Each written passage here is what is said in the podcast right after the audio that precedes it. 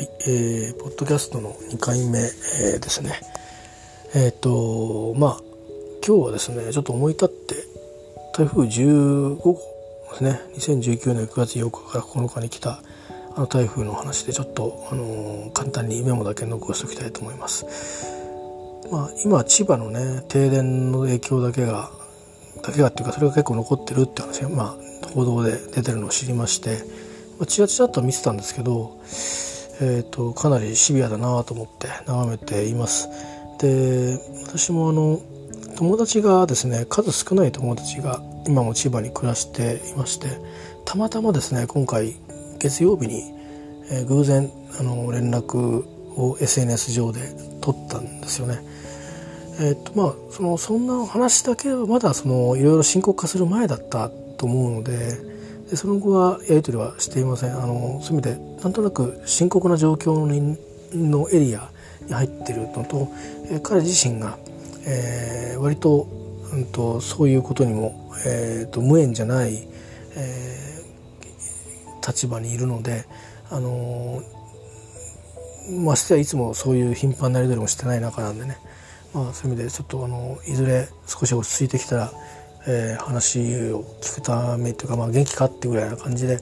連絡は入れてみようかなと連絡を入れるテキストですけどねあの思ってはいますけどまあとにかく電気が通らなくなりそうだというか電気取ってないっていう感じだったんですよね。えー、なのでちょっと雰囲気はああそうなんだ停電なんだなでも治るんだろうなぐらいな感じで思ってたんですよ。それがまあ今日になってみて、まあ、これだけ、えー、と広い範囲でしかもそれだけの数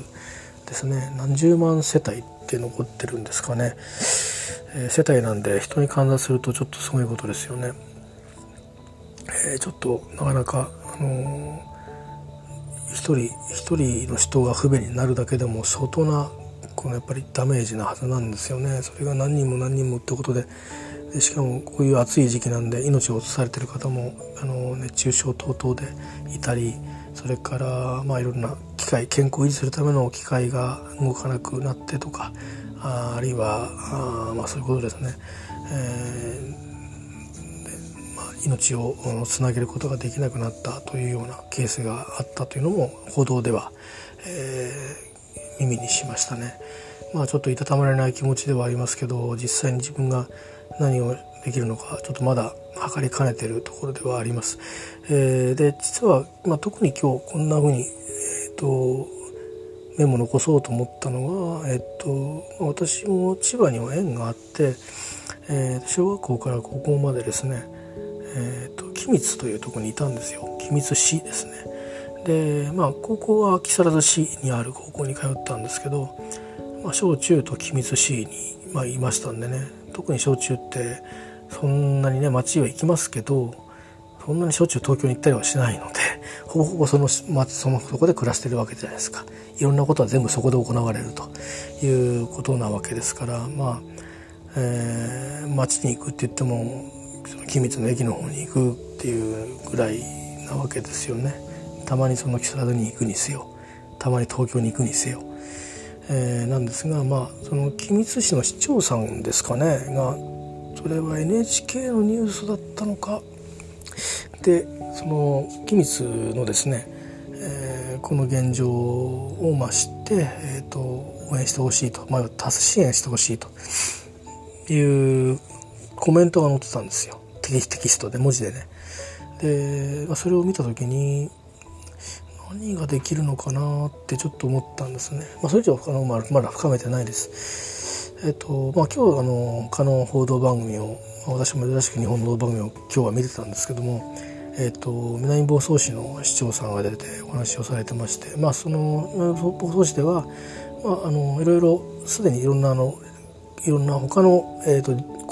他県の自治体とかとこのいろいろ支援し合うっていう協定を結んでるとことこうやり取りが始まっていていろんな物資がちゃんと集まり始めてるという話もされていたのとあと,、えーと、いわゆる一般の人からの支援っていう意味では、まあ、物を送るとかっていうことの話を、まあ、のアナウンサーの方が聞かれたんですけど、えーと、何かまあ募金に近い形ですね、えーとふるさと納税ということで、えーまあ、当然返礼金はないんですけどこういうシチュエーションなんでふるさと納税っていうその枠組みの中で、えーと、お気持ちだけをこういただけたら、えー、大変助かりますと。今後のその、えーと、復旧にですね、えー、という話をされてましたね。だそういうこともあるのかと思ったりしていましたけどね。あのまあ大分の方で大分とか別府とかで地震があった時とかはミルクがない紙物がないとかっていう話を聞いたんで臨床がないって聞いたんであのなんかねむやみに送っちゃいけないって言われてるの分かったんですけど明らかになんかそういう物資があの道路は寸断しなくていけそうなのになんかそのそれなんか問題になったっていうなんか後だったんで少なくなりそうだなっていうのがちょっと心配でで旅とかに行ってそこで被災しちゃったって人もいたり歌手とかで歌いに行って被災しちゃったって人もいてでそういう人たちが「いやいやもう遠慮しないで送ってくれ」という話をあの自治体の人とも掛け合ってこういうふうに送ってくれればいいからみたいなことを発信してたんですよね。それでそこまでこう動いてくる人を見たらやっぱほっとけないじゃないですか。でまあ多少あのそういうのに回せるお金があったのでそんなにたくさんではありませんが多額ではありませんが、えー、ものにして、あのー、送ったりはしましたけどね。まあ、あのそれからあとはまあ与那国島で台風の被害がおととしかな3年ぐらい前かな。あってあの本当家がぶっ飛んじゃったみたいな人が多発したみたいな時があって本当にあの与那国島は僕にとっては非常に大事な土地というか思い出の場所というかあの多分一生忘れることがない島なんですけどなのでいたたまれない気持ちでですね何かできないかなと思ったけどお金を送ればいいって話でもないし物を送ろうにも飛行機や船で行かないと物は届かないしどうしようかななんて思ってたんですけどたまたまちょっとご縁がかつてあった牧場をやってる方たちがあのもう倉庫から何から横転しちゃってね台風の風で。でもうなんかぐっちゃぐちゃになってるからとりあえず荷物置き場のためにいらなくなったテントとか分けてくれませんかっていうことででいろいろ聞いてみてこんなサイズしかないけど役に立ちますか？っていうのを聞いてまあそういうの十分ですって話なんでお送りしたんですよね。まあ、今頃はどうなってるか分かりませんけどねもともと使って何回も使ってませんけどね中古のやつを先輩から安く譲り受けてそれが結果的に与那国島に行ったっていう形ですね。まあ、それはその後どうなったか分かりませんし、まあ、どうなっててもいいんですけど、まあ、そんなような形でなかなかそのあんまり実際にその縁のあるところがシビアな状況になった時に僕はあんまりうまくじゃあちょっとボランティアで行ってくるわとかってこうできないなってこう、まあ、ちょっと自分で思ったりしてちょっと一歩待っちゃうとこがあるなと思ったりして、まあ、だからあこうこうすればいいのかなって時はちょっとこう行動を起こす時もあるんですよね。で今回はちょっともう少しあのちょっとよく状況を見ようかなと思っています。えー、まずはもっとあの大きな力であの大量な人たちを助けることをするってことですから自衛隊の方たちも出ていたり、えーと、消防の方たちがいろんなところから集まってきてるという話も、えーと、誰だっけな騎士団の人かなあのツイッターとかで見たりしてるんで多分本当の話だと思うので、やっぱりそういう人たちの力で、えーと、まずはこの緊急事態を、えーと、打開していってあの少しずつ、えーと、とにかく道路が通るところ電気が通るところ水が出るところを少しでも増やしていくことによってその、えー、なんていうかな寄れるところをねその自分ち自分ちじゃなくてみんなでこう寄れるところが増えていけばだんだんに回復も早くなるんだろうというふうになんか信じたいなと思っていて、えーと、まずそういう動きをする先なんでねなんか、まあ、お金とかを送るだけだったら登録するだけだったら多分邪魔にならないと思うんでいいと思うんですけどね。それはちょっと考えてみたいなと思いますけど、まあ、そういうことで、まあ、なんだか本当に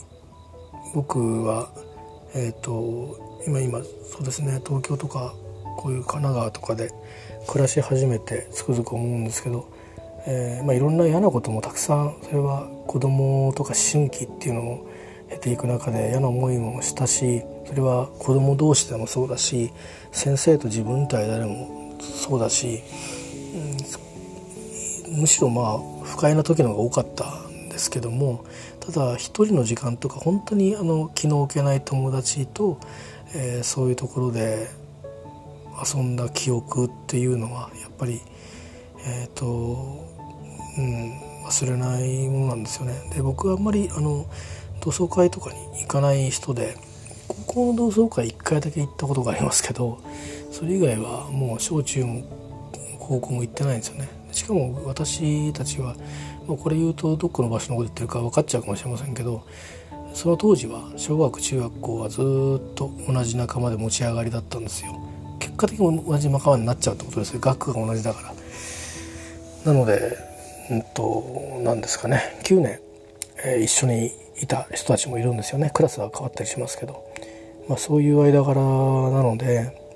まあ、あの本来であればねこういう時はもっと何か連携を取れてればいいのかもしれないですけど僕自体が、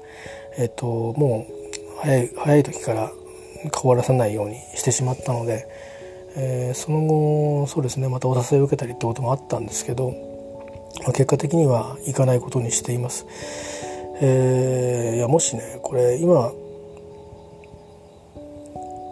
うん今でもいろんな人とこう連携するようなつながりがもしあったとしたらちょっとねただごとじゃ済まない何かをしなくちゃってことにもしかしたらなるのかもしれないですよね。その状況によってはねみんなの、えー、そういう意味では僕はちょっと、うん、逃げてしまったのかもしれないんですけども、えー、まあ本来そうですね、うん、その代わりに誰かがそういう役割をきっと,、えーと、やってくれてるんだろうという気はするのであのいつも名前が出てくるような人たちがいるので、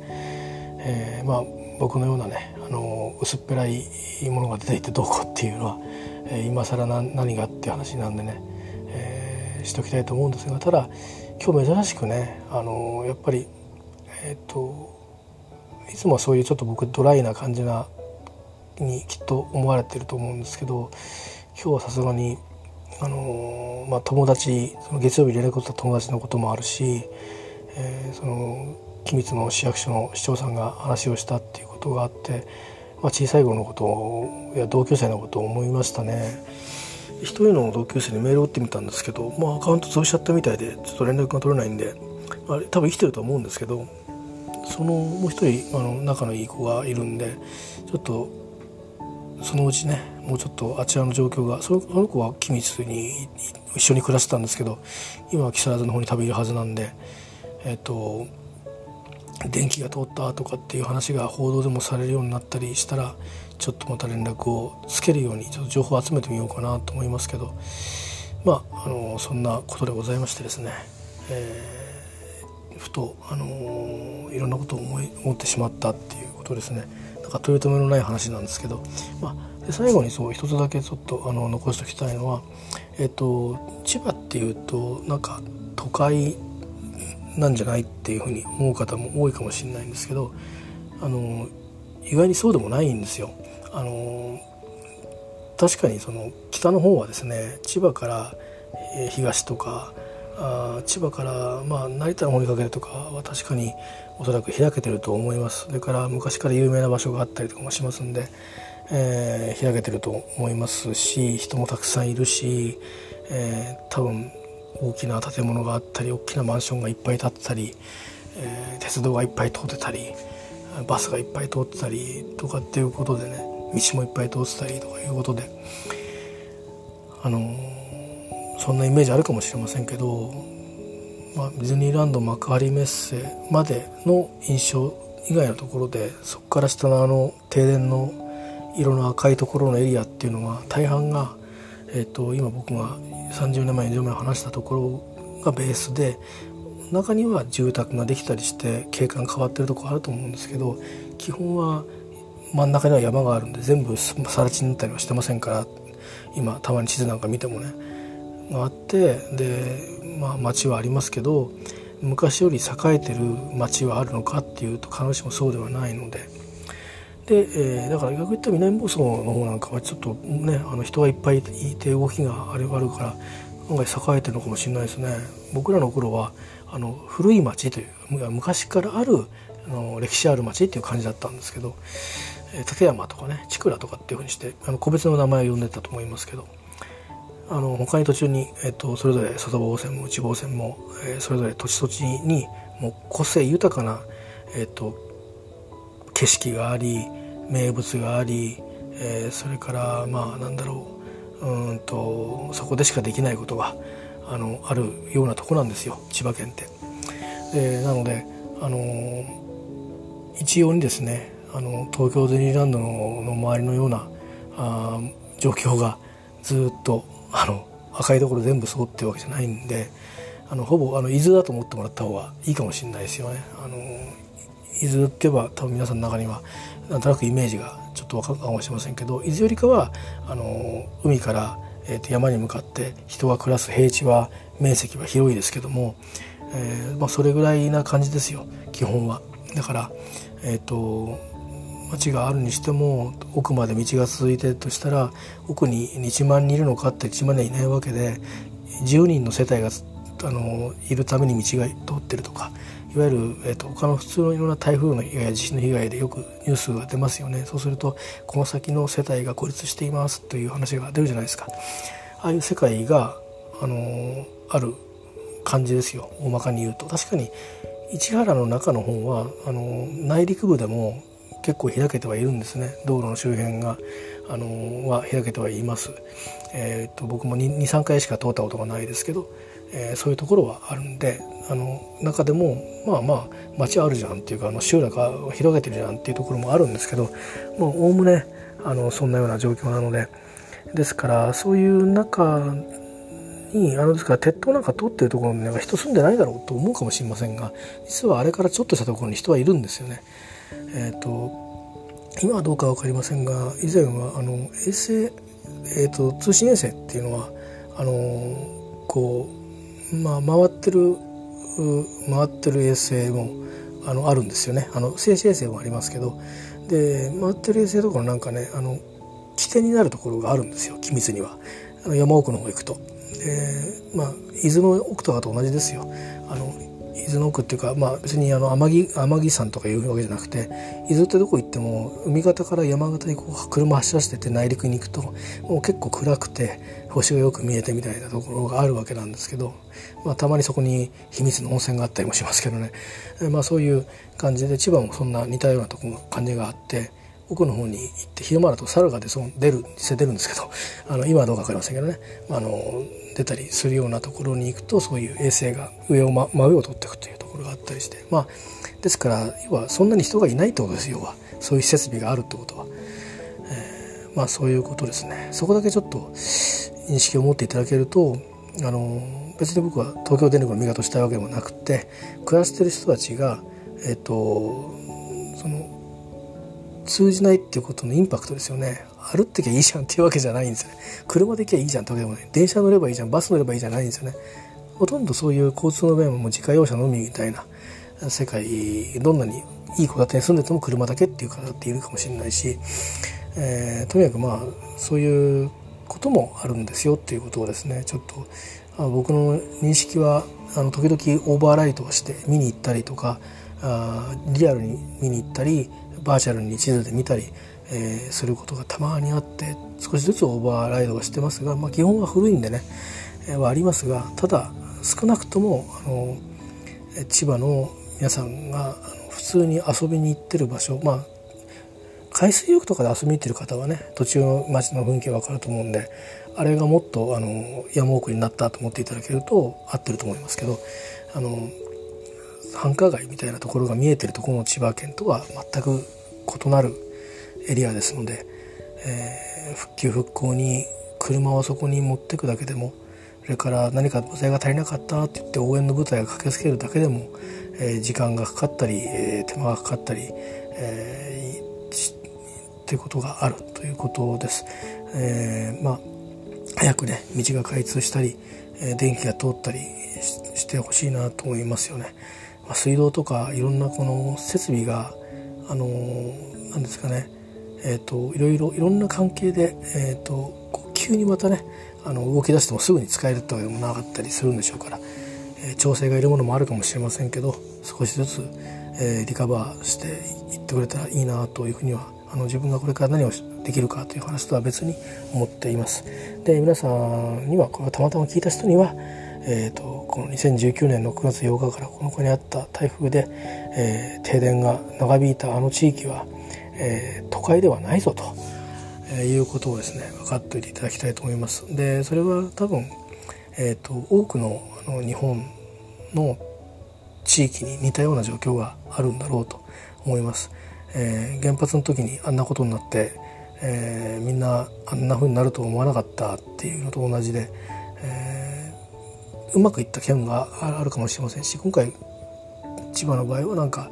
まあ、やっぱり強い台風だったってことは大きいと思いますよね。それは想定しなかったんだろうって攻めることはできると思いますけど攻めても始まらないと思いますんで。是非ですねなんかこれがいい今後先にに何かあの日本のその国土のねなんか安全に持っていくとか